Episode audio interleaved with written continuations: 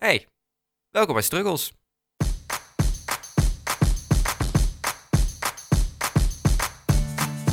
Hey, hallo en welkom bij de allereerste aflevering van Struggles. Mijn naam is Rosanne En mijn naam is Olivier. en eh, nou ja, voor de eerste aflevering gaan wij het hebben over de puberteit. Yes, we duiken er meteen in. We gaan geen lange introductie houden. Wel is het leuk om te vertellen dat wij eh, dit thema hebben bepaald op basis van, eh, van een enquête.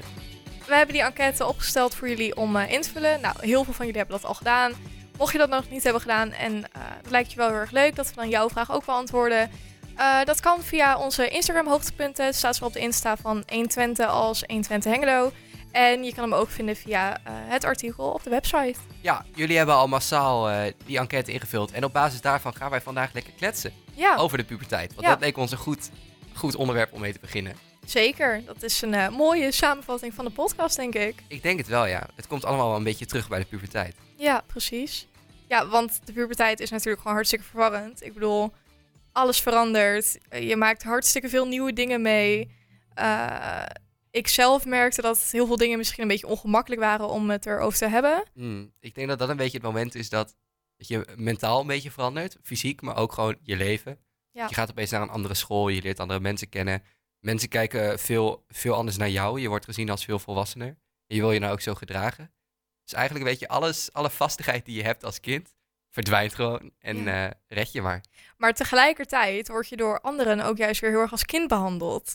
En dat vond ik heel erg irritant. Ja? Als, eh, kijk, je moet natuurlijk als puber niet meteen als 25-jarige wordt behandeld, want je bent gewoon nog niet in staat om bepaalde keuzes te maken, om op een bepaalde manier te denken. Maar aan de andere kant ben je ook geen kindje van 10 meer dat bij de hand moet genomen worden. Ik denk dat je sowieso niemand moet onderschatten daarin. Nee, zeker niet. Dat is hartstikke irritant als dat gebeurt. En ik denk dat heel veel pubers zich daarin wel kunnen herkennen. Hè? Is Ja, ik wel. dat in ooit bij jou gebeurd? Ja, ik kan niet een concreet voorbeeld of zo. Maar het is altijd een beetje... Weet je, toen ik in groep 3 zat op de basisschool, dacht ik... Oh, in groep 4.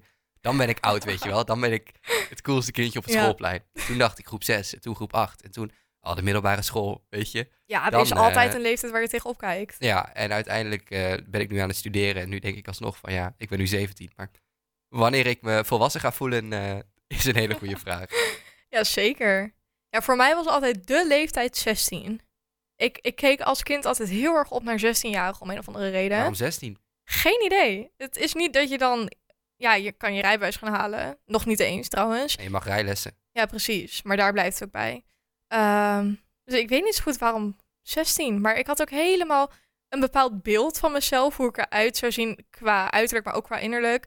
eh, als ik 16 was. Nou, Was je daar al eh, zo mee bezig als kind dan? ja. Van, als ik 16 ben, dan moet ik er zo uitzien en zo. zeker. Hoe Maar- zou jij eruit moeten zien? Nou, ik zag me heel, heel, eh, ja, willekeurig eigenlijk. Maar ik wou graag dat ik er op mijn zestiende, dat ik slank was, een blauw spijkerbroek, een wit t-shirt en blond haar. Zou je jezelf nu zo omschrijven? Nee, zeker niet. Kijk, eh, blond haar vind ik hartstikke mooi, weet je. Ik vind nog steeds, hoe ik dat voor me zag, vind ik nog steeds gewoon een hartstikke mooie persoon. Maar het is gewoon niet wie ik ben. Eh, ik draag weinig spijkerbroeken. Eh, ja, wel gewoon spijkerstof, weet je wel, maar geen blauwe spijkerbroek en een wit t-shirtje. Ehm, ik weet niet waarom ik dat zo voor me zag. Ik denk dat het wel interessant is dat je dat benoemt. Want de puberteit is ook een beetje het moment dat je denkt van ja, wie ben ik nou als persoon, weet je? Wie ben ik? Wie is Olivier? Ja, Ik ben daar wel, eh, nou ja, ik denk niet gelijk mee bezig gegaan. Sowieso als jongen begint de puberteit ook veel later. Eh, je kan, ik heb een groeispurt gehad, zeg maar, maar ik was nog niet veel meer bezig met wie ben ik. Ik denk toen ik 15 werd, dat ik daar wel meer over na begon te denken. En wat wil ik eigenlijk? En eh, wat, wat hoort bij mij? Wat past bij mij? Ja, die identiteitscrisis had ik volgens mij op mijn dertiende of veertiende. Was dat ook toen je je zelfbeeld vormde van zo moet ik eruit zien als mijn Nee. zestiende? Dat was echt toen ik best wel jong was. Ik was op hele jonge leeftijd al bezig met zo wil ik er later uitzien. Echt waar? Ja, heel stom, maar echt. Waarom is ik, dat eh, stom? Ja, ik vind gewoon niet dat een kindje van zeven of acht voor de spiegel moet staan en moet gaan aanwijzen wat hij wel niet leuk En vindt. daar ben ik het wel mee eens. Snap je? Een kind van acht moet gewoon lekker gaan spelen. Als ik ooit kinderen heb, ga ik dat echt hun heel erg meegeven. Van wees gewoon lekker jezelf. Je bent goed zoals je bent. Vergelijk jezelf niet met anderen, want daar heb je niks aan. Maar die identiteitscrisis, dat is wel een grappig verhaal. Dat is ontstaan omdat eh, een vriendin van mij en ik gingen op tennis samen. Oh, wat leuk. Ik heb ook getennist. Dit wisten we nog niet voor de luisteraars. Eh, ik heb denk ik zo'n acht jaar getennist. Oh, ik eh, twee of drie of zo. Ja, dat is ook Niet netjes. Oké, oké, ga verder. Sorry. Uh, dus wij waren, we wouden in eerste, ook heel stom, we, we wouden in eerste instantie op tennis, omdat we de kleding zo leuk vonden. Weet je, als zo'n polootje en een tennisrokje. dat vonden we helemaal geweldig, dus daarom wilden we op tennis. En toen gingen Wat we goed. samen, ja zeker. Toen gingen we samen ehm tennisschoenen uitzoeken. En die vriendin van mij die was heel erg bezig met, ik wil de mooiste schoenen. En ik ging met haar mee naar die hardloopwinkel. Ehm, en zij was dus helemaal bezig van, ja, ik wil alleen tennisschoenen als ze mooi zijn. Uh, ook al zitten ze nog zo lekker, ik wil geen lelijke schoenen. En toen kwam ik thuis en dat bleef een beetje in mijn hoofd hangen. En ik was gewoon een beetje bezig met, ja, wat vind ik dan belangrijker? Vind ik belangrijker dat het er mooi uitziet of dat het comfortabel is? Uiteindelijk heb ik trouwens mooie en comfortabele schoenen gevonden. Dus echt de perfecte combinatie. Maar ik was dus heel erg met mezelf bezig van, wat vind ik nou belangrijker? En toen op een gegeven moment, nou, ik was volgens mij 13 toen. Um, toen was het nou, tien uur of zo. Dat was natuurlijk hartstikke laat van 13-jarige. Is dat zo? Of, toen ik 13 was wel inderdaad. Ja, hè? Ja, echt eh, acht uur, kwart over acht, denk ik. Ja, dat was wel een beetje mijn bedtijd. Dan ging ik lekker slapen. Volgens mij moest ik om mijn 13 om half negen, zeg maar, naar boven. En dat ik tegen half tien echt wel moest gaan slapen. Zo Maar wij zijn nu allebei 17, dat is nu alweer veranderd. Want ja, nu Ja. heb je telefoons en TikTok Precies. en dat soort dingen, Ja. social media. Ik mocht mijn telefoon toen ook nog niet mee naar boven. Ik had altijd mijn iPad stiekem in mijn kamer liggen. Ik had in groep 8 toen mijn eerste telefoon, dus volgens mij had ik hem dan eh, nog beneden en zo. Ja, ik moest hem ook altijd achterlaten. Ja. Ehm, maar toen rond een uur of tien, half wel, zeg maar, een, een tijd dat ik al had moeten slapen, kwam ik helemaal huilend naar beneden naar mijn ouders. Ik weet niet wie ik ben. Ik had echt Oh. een enorme identiteitscrisis. Omdat ik niet wist of, of ik het nou belangrijker vond dat mijn schoenen mooi waren of dat ze goed zaten. Hoe gingen je ouders daarmee om? Nou, die hadden. Kijk, mijn ouders zijn allebei heel erg pedagogisch verantwoord. Dus. Wat zeg ehm, je dat netjes? Ja, goed Kun je hè? het ook even opschrijven wat dat nou inhoudt voor de luisteraars? Eh, pedagogisch verantwoord is dat. eh, ja, hoe leg je dat uit? Doe je best. Dat ehm, pedagogisch verantwoord is dat je luistert naar wat je kind vertelt en dat je het ook echt in hun waarde laat. En een kind gehoord laat voelen, denk ik. Dus dat waren mijn ouders heel erg. Die waren altijd bezig met mij gehoord laten voelen. Ja. Ehm, dus die luisterden gewoon een beetje naar wat ik allemaal te vertellen had. En op, ze stelden mij vooral heel erg gewoon gerust. Van, weet je, maak je er geen zorgen om. Eh, je komt er vanzelf wel achter wat Oh, wat je goed. belangrijker vindt. Dus ik heb altijd wel heel erg veel steun van mijn ouders gekregen in dat soort dingen. Maar ja, ik weet ook dat niet ieder kind dat heeft. Nee, ik denk dat ik je daar een beetje de hand mee kan schudden. Ik heb ook, eh, ik kom uit een heel warm nest, zeg ik altijd. Ik heb heel veel geluk met mijn ouders. Eh, ik heb me altijd mogen zijn wie ik wou zijn. En alles was altijd goed eh, daarin. Dus daar ben ik heel dankbaar voor. En ik denk dat ik dat daarom ook, ook heel erg mee kan geven aan mensen om me heen. Weet je als, je, als je vriendelijk bent, krijg je ook vriendschap terug. Als je liefde geeft, krijg je ook liefde terug. Ja. Ik denk dat dat heel belangrijk is. Maar dat is ook zeker waar dat dat eh, niet overal zo is. Nee, want nou, ik heb dat gelukkig dus niet van dichtbij mogen zien. Mhm. Ehm, maar er zijn ook hartstikke, hartstikke veel kinderen die zich niet veilig voelen met dingen aan hun ouders vertellen. En dat is een mooi bruggetje naar deze podcast. Zeker. Ja, want daar zijn wij voor eigenlijk. Wij zijn allebei van de mening dat je overal over moet kunnen praten. En dan bedoelen we ook gewoon alles. Eh, we gaan ook alles behandelen in deze podcast waar jullie maar behoefte aan hebben. Ja. Want eh, ja, wij zijn eigenlijk je grote zus en grote broer die je dan eh daardoor heen kunnen begeleiden. Ja, dat vind ik een hele mooie omschrijving. Ehm, want ja, als je jong bent, als je net een, als je zeg maar aan het opgroeien bent, dan kom je gewoon zo ontzettend veel nieuwe dingen tegen. En het is ook echt niet zo dat wij alles hebben meegemaakt en dat wij de hele wereld kennen. Ehm, wij lopen natuurlijk ook nog tegen dingen aan. 100%. En dat is helemaal niet erg. Dat zal ook altijd zo blijven. Ook 100%. Ehm, maar ik denk dat dat ook juist het goede daaraan is. Ik denk Het is dat lekker het een herkenbaar. stukje makkelijker maakt eh, om het over te praten door het te normaliseren. Want Ja. iedereen loopt daarmee. Ja, Ja, we precies. kunnen wel doen alsof het niet zo is. Maar we kunnen er ook gewoon lekker over praten en er entertaining over zijn. En Ja. hopelijk eh, jullie daarmee helpen. Ja, ik denk dat dat ook een stukje van opgroeien is. Dat je misschien rond een bepaalde leeftijd dan denkt van... oh, ik ben de enige die hiermee zit en niemand anders herkent dit. Ik denk dat het een heel groot stuk van de puberteit is. Vooral, ik denk in de eerste en tweede en zo. Toen was iedereen helemaal gewoon preuts over alles. Klopt. Eh, en dan heb ik niet alleen maar dat ze preuts als in preuts van de zoenen en dat soort dingen. Maar ook gewoon onzekerheden en Overal. Alles. Alles is een beetje taboe op die leeftijd. Ja, je bent heel politiek correct eigenlijk aan het leven over het algemeen. Ja. En ik denk dat zodra je een beetje uit die puberteit komt en je een beetje loslaat ehm, wat anderen nou precies wel en niet meemaken en wat ze wel en niet denken, dat je dan heel erg bewust bezig kan gaan zijn met, oh, ik ben helemaal niet de enige die het meemaakt. Ja, ik denk dat je dat sommige mensen daarin eh puberteit doe je op je eigen tempo. Maar dat is over het algemeen, nou ja, vrouwen beginnen daar eerder mee en die zijn er ook eerder klaar mee. Eh, die weten dan op een gegeven moment, op een gegeven moment heb je een paar mensen in je klas die weten dan wie ze zijn en zo. En dan denk je van, wow, wauw, cool. Ja, Eh, vreemd, misschien wel, bijzonder. Of Ja. juist heel gaaf. Eh, en dan, dan begin je zelf een beetje na te denken. Maar er zijn altijd wel mensen die daarin voorlopen. zeker. En daar kun je heel veel van leren. Ja, dat denk ik ook. Maar dat kan ook wel onzekerheid veroorzaken. 100%. Want als het één iemand weet wie hij is, waarom weet ik dan niet wie ik ben? Precies. Ja, bij mij ging je nog niet eens. Ja, dus ook wel een stukje over identiteit. Maar daar was ik niet heel bewust mee bezig. Maar ik zei altijd van, oh nee, ik vergelijk mezelf niet met anderen. En weet je wel, ik kijk gewoon naar wie ik ben en wat anderen doen. Maakt me niet zoveel uit hoe ze eruit zien. Maar nu ik terugkijk op, zeg maar, die leeftijd en de periode... Dat deed ik wel heel erg. Als ik naar alle meisjes om me heen keek. De een die had al grotere borsten dan ik. Weet je wel, de andere had een grotere kont. Ik denk dat ik mezelf ook wel altijd heb vergeleken met andere jongens. En niet met dat soort za- zaken. Eh, oh, ik hij heeft grotere borsten dan ik. Ik heb een doorlopende rug, dus ik heb geen kont. Maar eh, ja, er zijn altijd wel jongens die volwassen overkomen. Of ik dan... dacht wel even dat je het over een medische aandoening had. nee, ik heb gewoon, ik heb gewoon geen, geen reet. Daar komt het op neer. Maar je bent Eh. een man. Mannen hebben nou helemaal niet snel een big fat booty of zo. anyway, eh, wel ja, er zijn altijd jongens die meer volwassen overkomen of meer aandacht van de meisjes krijgen. Niet in principe dat ik dat wou als puber. Maar tuurlijk is dat wel bijzonder. En ik weet helemaal toen ik voor het eerst aandacht kreeg van een meisje, dat ik dat totaal niet op te wachten zat.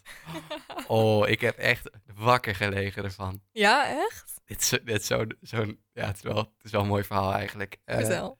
Er was een meisje, ik ga haar naam niet noemen. Eh, en die had wel interesse in mij. Ik was hier denk ik 13, 14. Eh, ik eh, studeer, eh, dit is even een side note wat wel belangrijk is vooral. Ik studeer theater. En ik deed op dat moment mee in een eh, theaterstuk in Almelo. En daar was ik dus vijf keer in de week. En zij ging mij steeds bellen en zo. En het was heel leuk. En toen gingen we afspreken, wouden we afspreken met een groep van vier.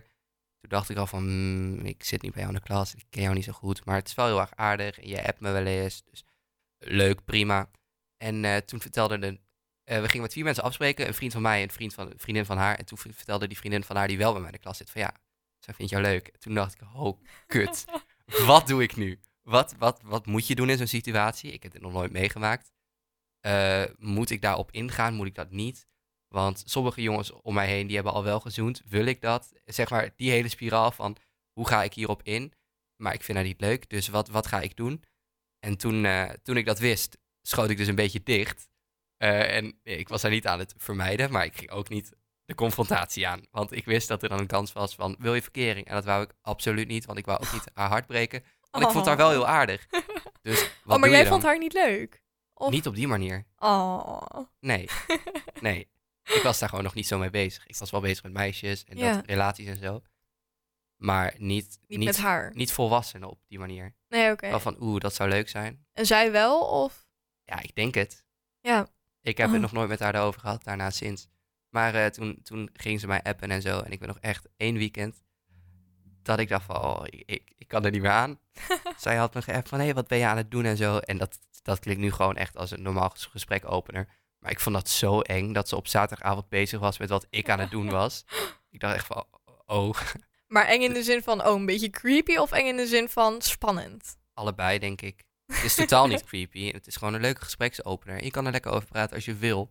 Maar ja, ik was er zelf gewoon nog niet helemaal klaar voor op dat moment. Ik denk dat dat inderdaad wel... Want was zij even oud als jij? Ja, Ik denk dat dat inderdaad wel een mooi voorbeeld is dat meisjes over het algemeen iets verder voorlopen dan jongens. mhm. Want ik heb inderdaad ook wel eens gehad dat ik dan ook een beetje rond dezelfde leeftijd, dat ik dan een jongen leuk vond. Ehm, maar dat ik wel merkte aan hem dat hij toch ja, niet helemaal op dezelfde plek was als ik. Snap je? Mhm. Ja, eh, alsnog, over het algemeen, voor een meisje van je eigen leeftijd moet je ouder zijn. Zeker. Eens. Maar ja, dat is natuurlijk ook een beetje waar je voorkeur naar uitgaat. 100%. En het hoeft ook niet zo te zijn. Lekker doen wat je zelf wil. Daar zijn wij vooral van. Zeker, ja. Wij eh judgen niemand. We judgen onszelf. Ja, dat wel. En ik judge in ieder geval heel erg mijn eigen acties. Spicy. Ja. nee, maar ehm, op 13, 14-jarige leeftijd, 12 ook trouwens, was ik echt heel cringe. Daar kijk ik echt gewoon met een verschrikkelijk gevoel is al, dat is toch het hele idee van groeien. Dat je Ja. terugkrijgt op jezelf. En dat je dacht van, oh, ik zou mezelf wel een stoot willen geven op dat moment. Ja, maar dat laat wel zien dat je als persoon echt bent gegroeid. Groeit, ja. ja. Maar ook als je iets nieuws leert, ja, je moet altijd zo denken.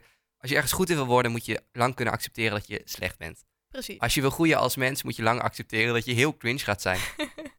Ja, en dat hoort er ook wel een beetje bij. Ik bedoel, sommige momenten zijn dan wel echt een beetje extreem. Dat ik denk van, kom op, dit was gewoon totaal een niet leuk leuk. voorbeeld voor geven, zodat de luisteraars daarvan kunnen leren en ik ervan kan genieten. nou, ik eh, heb wel... Nou, het is niet een heel concreet voorbeeld, maar het omschrijft een beetje een bepaalde periode uit mijn leven. Oké, hoe oud was je hier? Ik denk, eh, dat was denk ik in de tweede klas. Dus ik was zo'n jaar of dertien zo'n beetje. Ik deed mezelf namelijk heel erg anders voor dan ik was. En dat is sowieso iets dat ik denk van, dat is niet nodig. Weet je wel, wees gewoon lekker jezelf, je bent goed genoeg. Ehm geldt voor iedereen. Ehm, maar wie, zeg maar, hoe ik me voordeed, was ook, vond ik zelf geen leuk persoon. Ik was heel erg, ehm, ja, bezig met altijd... eh, het kwam voort uit onzekerheid, dat weet ik wel. Maar ik wou eigenlijk gewoon een beetje de aandacht op mezelf vestigen. En ik was ook wel een beetje een pick-me girl, trouwens. Een beetje, I'm one of the guys, weet je wel. Was je er zo eentje? Van, oh ja, ja. Ga, jij, ga jij maar lekker met de meiden een film kijken? Ik ga met de jongens gamen en voetballen. Nee, nee, nee, dat niet. Niet op die manier.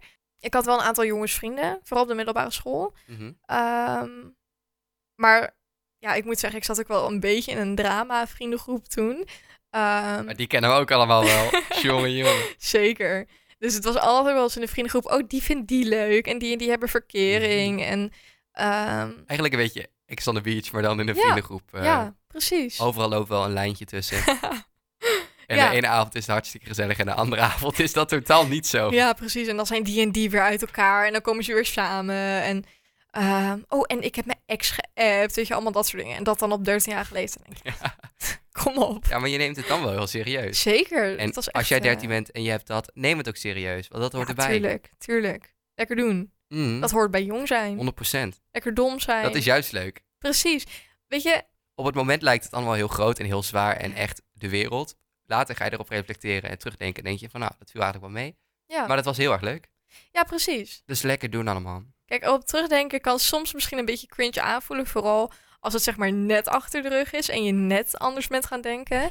Maar nu is dat voor mij alweer een tijdje geleden en vind ik het eigenlijk best wel grappig. En ik ben heel erg blij dat ik die periodes heb meegemaakt. dus ja. Maar ik weet niet of we helemaal on topic zijn gebleven. Hoezo niet? Ja, Alles is toch onderdeel van de puberteit? ja dat klopt. Nou, eh, we hebben natuurlijk bij de enquête één opmerking gekregen die er, er best wel uitsprong voor ons.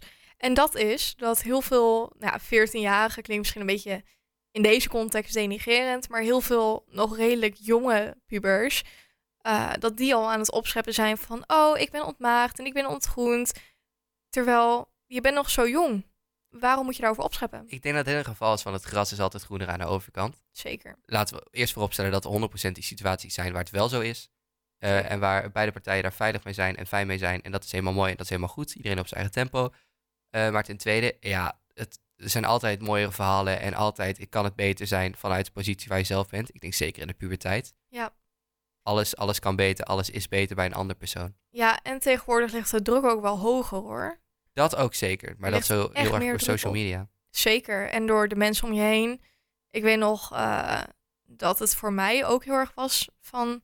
Weet je wel, oh, die en die hebben gezoend. Oh, dan moet ik eigenlijk ook wel met iemand zoenen. Hoe is dat als je een vrouw bent? Ligt daar meer druk op, denk je? Ik denk dat het heel erg per persoon verschilt. Ik denk aan dat van nature vrouwen er misschien wel... Of ja, meisjes er misschien wel wat gevoeliger voor zijn. Maar eh, het verschilt wel heel erg per individu. Ik denk dat dat heel erg per, per persoon verschilt, inderdaad. Ja. Ja. Er zijn, En- eh, niet elke jongen is even gevoelig, niet elke jongen Nee. is daarmee bezig. Maar hetzelfde geldt voor vrouwen. Dus ik denk niet, ja, je hebt natuurlijk wel bepaalde sociale drukken. eh, in verschil qua geslacht. Maar ik denk zelf dat dat daar niet heel veel mee uitmaakt. Nee, dat, ik, ik denk dat het ook wel meevalt. Ehm, Maar zit er nog een soort sociale druk achter als je een vrouw bent? Nu ben ik gewoon zelf heel geïnteresseerd. Want ja, ik weet niet hoe dat is. eh, ja, zeker. Het was bij mij echt wel van, eh, oh, die vriendin heeft al gezoend en die vriendin die heeft een vriendje. En nou, nu had ik mijn eerste vriendje, zeg maar mijn eerste echte vriendje, eh, toen ik 12 was, denk ik. Dus het is niet dat ik achterliep op mijn vriendinnen, dat zeker niet. Ehm, maar toch ben je wel heel erg bezig met, eh, oh, die en die, eh, die hebben gezoend, die hebben nu verkering. En ze vertelt er zo mooi over. Weet je wel, is mijn verkering wel zo ja, mooi? nee. Dat, wat je nu zegt, dat, dat is wel altijd zo. Ja, je hebt Ja. altijd van die verhalen en dat je denkt, oh, wow. Precies. Hetzelfde wat ik net zei met die persoon met identiteit. Die persoon loopt zo voor. Ja, Wat gaaf. Eh, waarom heb ik dat niet? en ik denk dat daar ook een beetje de vraag vandaan kwam misschien wel. ja, Dat gevoel kreeg ik wel ik tenminste. wel, Maar ja. ik zou gewoon zeggen, neem je tijd. Dat is het belangrijkste. Ja, Ten eerste, natuurlijk. cirkel terug naar het verhaal van mij. Wees er klaar voor.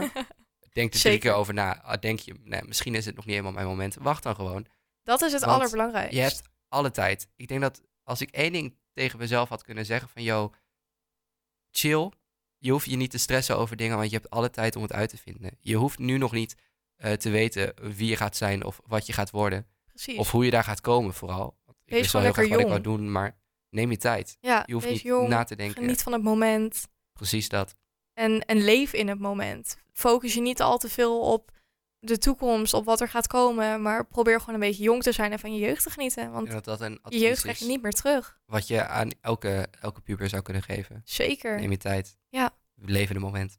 Ja, en hier komen we ongetwijfeld in een andere aflevering nog wel op terug. Mhm. Maar wees ook niet bang om je grenzen aan te geven. Ja, daar gaan we zeker nog over terugkomen. Ja. Want dat is ook weer een Dat is ook een vraag die we heel, hebben eh, gekregen. ook een vraag die we hebben gekregen inderdaad. En waar wij eh, graag mee verder zouden willen gaan. Zeker. Misschien is het leuk om een paar, een paar keer eh, of een paar teasers te geven. Dingen waar we het over willen hebben. Thema's die we Ja. hebben binnengekregen. Ja.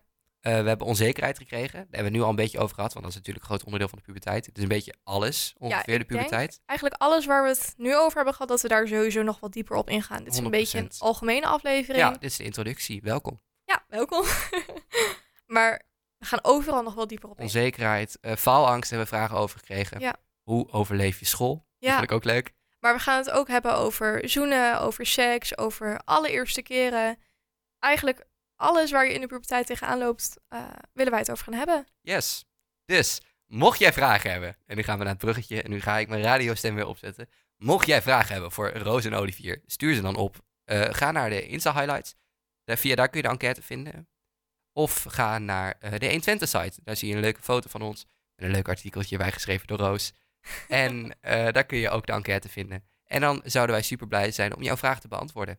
Ja, dus nou, daar, daar kijken we eigenlijk heel erg naar uit. Ja, Ik vind het hartstikke leuk om al jullie vragen te lezen. Het is trouwens allemaal anoniem, ook nog even goed om te is goed benoemen. om te benoemen, ja. Ehm, want dat is ook een beetje een ding. Als puber schaam je je natuurlijk voor hartstikke veel dingen wat nergens voor nodig is.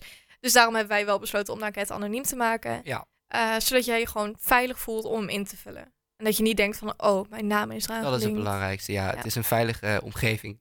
Alles mag gezegd worden. En dat Alles zullen we zeker doen. Ja, zeker. Dan willen we jou heel erg bedanken voor het luisteren naar onze allereerste aflevering van Struggles. Nou, wij eh, vonden het hartstikke leuk om te doen. vond het inderdaad hartstikke leuk om te doen. En eh, volgende week zal er weer een nieuwe aflevering verschijnen. Ja, en waar het over gaat, dat is er nog een verrassing tot volgende week. Doei. Doei!